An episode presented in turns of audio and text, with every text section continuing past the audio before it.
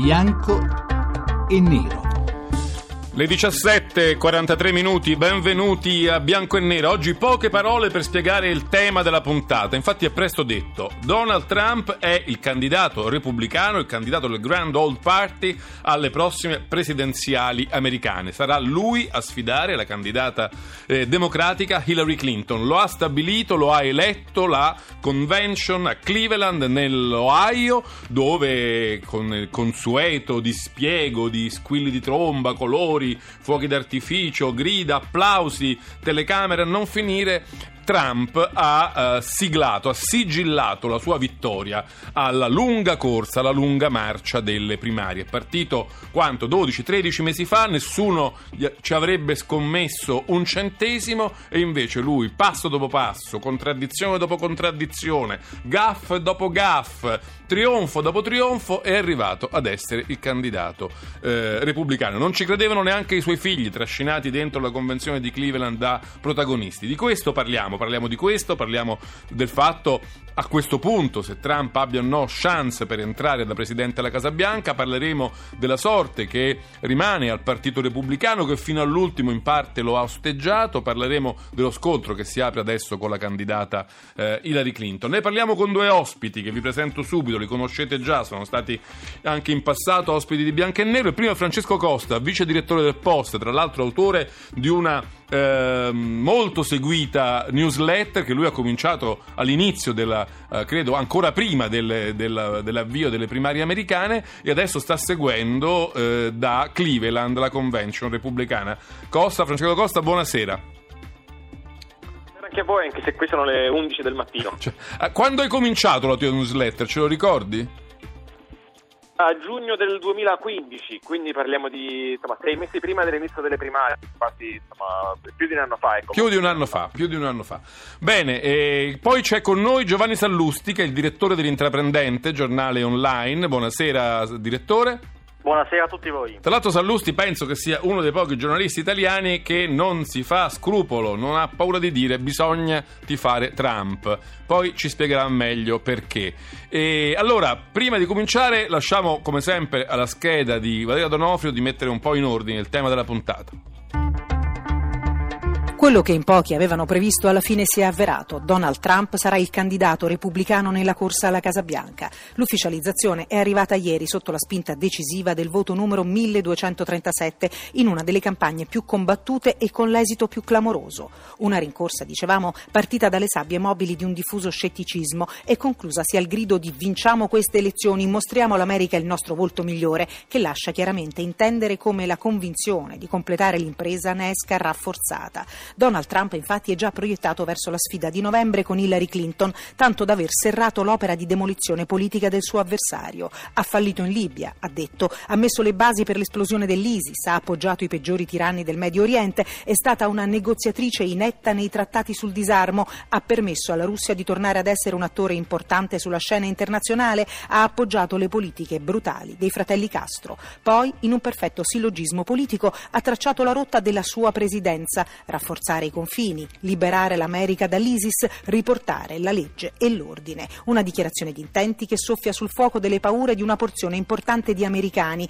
infiammata dalla nuova lotta neri contro bianchi e dall'ondata di sangue a matrice islamica e con la quale Trump conta di battere l'avversario democratico. Ce la farà? Riuscirà a varcare la soglia della White House o si fermerà ad un passo dalla storia? Negli Stati Uniti prevarrà la voglia di un presidente muscolare come lui o alla fine la paura di un cambiamento così radicale ne fermerà la corsa? Bianco o nero? Bene, ecco le molte cose che ci chiediamo in questa puntata di Bianco e Nero, molte cose da dire su cui riflettere anche con voi se vorrete chiamarci all'800 05 05 78. Il nostro numero verde è già attivo, utilizzatelo se avete una vostra idea su Trump, se lo votereste o no, insomma, cosa pensate di lui. Io comincerei subito con Francesco Costa, sfruttandolo anche un po' come cronista, perché per farci portare nel clima della convention vorrei che lui spiegasse anche ai nostri ascoltatori come avviene, diciamo, la, la nomina, la, la, l'ufficializzazione del candidato? Dunque, alla convention sono presenti tutti i delegati che sono stati eletti durante le primarie. Le, le primarie sono un'elezione indiretta, gli elettori non votano direttamente per il candidato, Trump, Cruz o chi per lui, ma per dei, per dei suoi rappresentanti, dei delegati che poi arrivano quindi alla convention e secondo le regole diciamo, vigenti in questo momento sono vincolati a votare, soprattutto al primo scrutinio, il candidato che hanno sostenuto alle primarie. C'è stato qualche tentativo fino a ieri, ma anche il primo giorno delle, della convention da parte degli anti-Trump di cambiare queste regole in corsa e quindi permettere ai delegati di votare secondo coscienza, sperando che questo potesse mettere un po' i bastoni tra le ruote di Trump, magari non fargli perdere la nomination, ma metterlo in difficoltà e creare una situazione imprevedibile. La maggioranza dell'Assemblea, però, anche insomma, con una complicità della Presidenza dell'Assemblea, ha respinto queste proposte e quindi si è andati ieri al voto, a un voto dall'esito scontato. La Presidenza dell'Assemblea chiama in ordine alfabetico, poi vedremo con qualche eccezione, le delegazioni dei singoli stati, dall'Alabama fino al Wyoming, e dele- una persona per ogni delegazione prende la parola in modo anche spesso teatrale dicendo io vengo dallo stato della, del, della California dove abbiamo il mare più bello e dove produciamo il vino più buono eccetera eccetera eh, descrive ed elenca i delegati del suo Stato per chi voteranno. Quindi, per esempio, 112 delegati per Trump, 40 per Cruz, 12 per Rubio. La Presidenza tiene conto di questo conteggio e quando un candidato supera la soglia della maggioranza assoluta, a quel punto diventa formalmente il candidato del partito. Ieri New York ha passato il suo turno nell'ordine alfabetico così che potesse essere poi lei, intervenendo dopo quella delegazione lì, che è la delegazione dello Stato di casa. Aspetta di Costa, allora portiamo i, nostri ascoltatori, portiamo i nostri ascoltatori nel clima un po' di più, ascoltando proprio la dichiarazione di voto del rappresentante dello Stato di New York. Six votes Kasich. Repellente di origine 89 votes Donald J. Trump.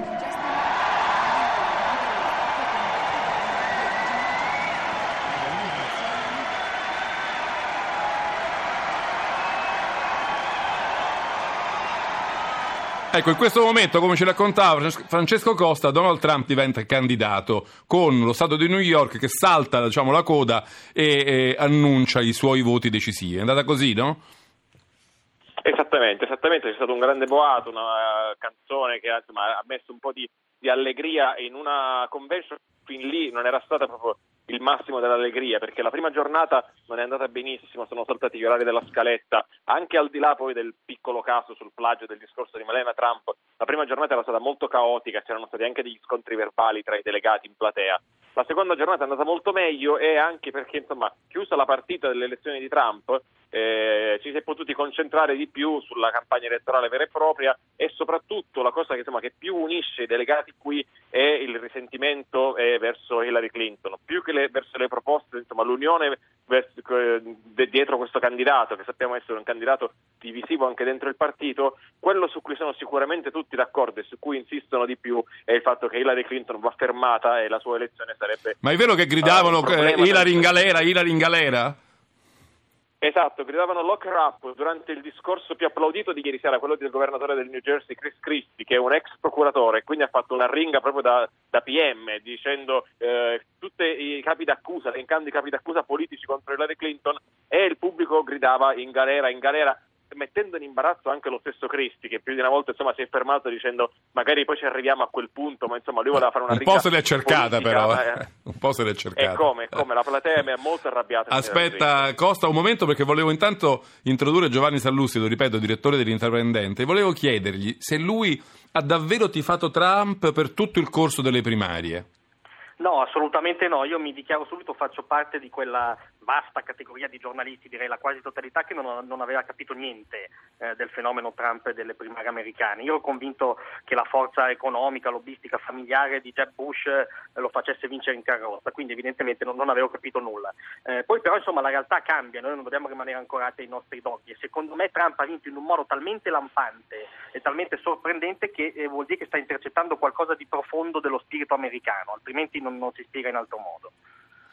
Ma eh, quello che volevo dirti è questo, eh, a questo punto eh, tu pensi che tu se fossi americano voteresti Trump? Assolutamente sì, io semplifico, dopo otto anni il mondo è molto più insicuro e l'America è molto più debole. Eh, per chi come me crede ancora alla missione universale dell'America le due cose sono collegate ovviamente. Eh, la causa principale è pressoché unica, si chiama obamismo, cioè il fallimento radicale, totale di, di, del progetto che ha incarnato la presidenza Obama, che è un progetto che ha molto deviato eh, come dire, che ha molto snaturato quello che secondo me è lo spirito americano e il suo, il suo impegno nel mondo, la sua esposizione nel mondo. E quindi bisogna votare Trump perché è, è, è l'unica vera alternativa presente all'obamismo di cui Hillary Clinton rappresenta una continuità solo un po' meno ideologica. E torno da, da, Costa per chiedergli un po' lo stato di salute del Partito Repubblicano. Tu ci hai raccontato come con qualche diciamo, meccanismo congressuale è stato impedito quel blitz che avrebbe cambiato le regole e magari messo un po' in difficoltà la candidatura di Trump, però il partito continua a essere diviso nei confronti del suo candidato. Ieri alla convention, in questi giorni alla convention, mancano in tanti, mancano i presidenti Bush, manca Mitt Romney, manca Jeb, manca Marco Rubio, insomma manca la crema del Partito Repubblicano in gran parte. Quindi che cosa ci dice questo della, dello stato di salute del GOP?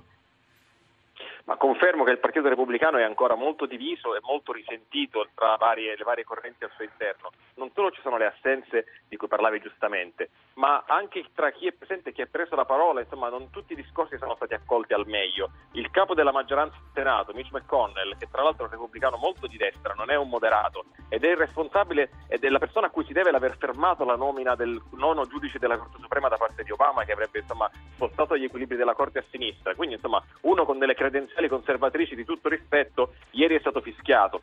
Paul Ryan, lo speaker della Camera, il repubblicano più alto in grado al Congresso, ha ricevuto un'accoglienza molto tiepida e nel dover annunciare la vittoria di Trump aveva una faccia che era tutto un programma.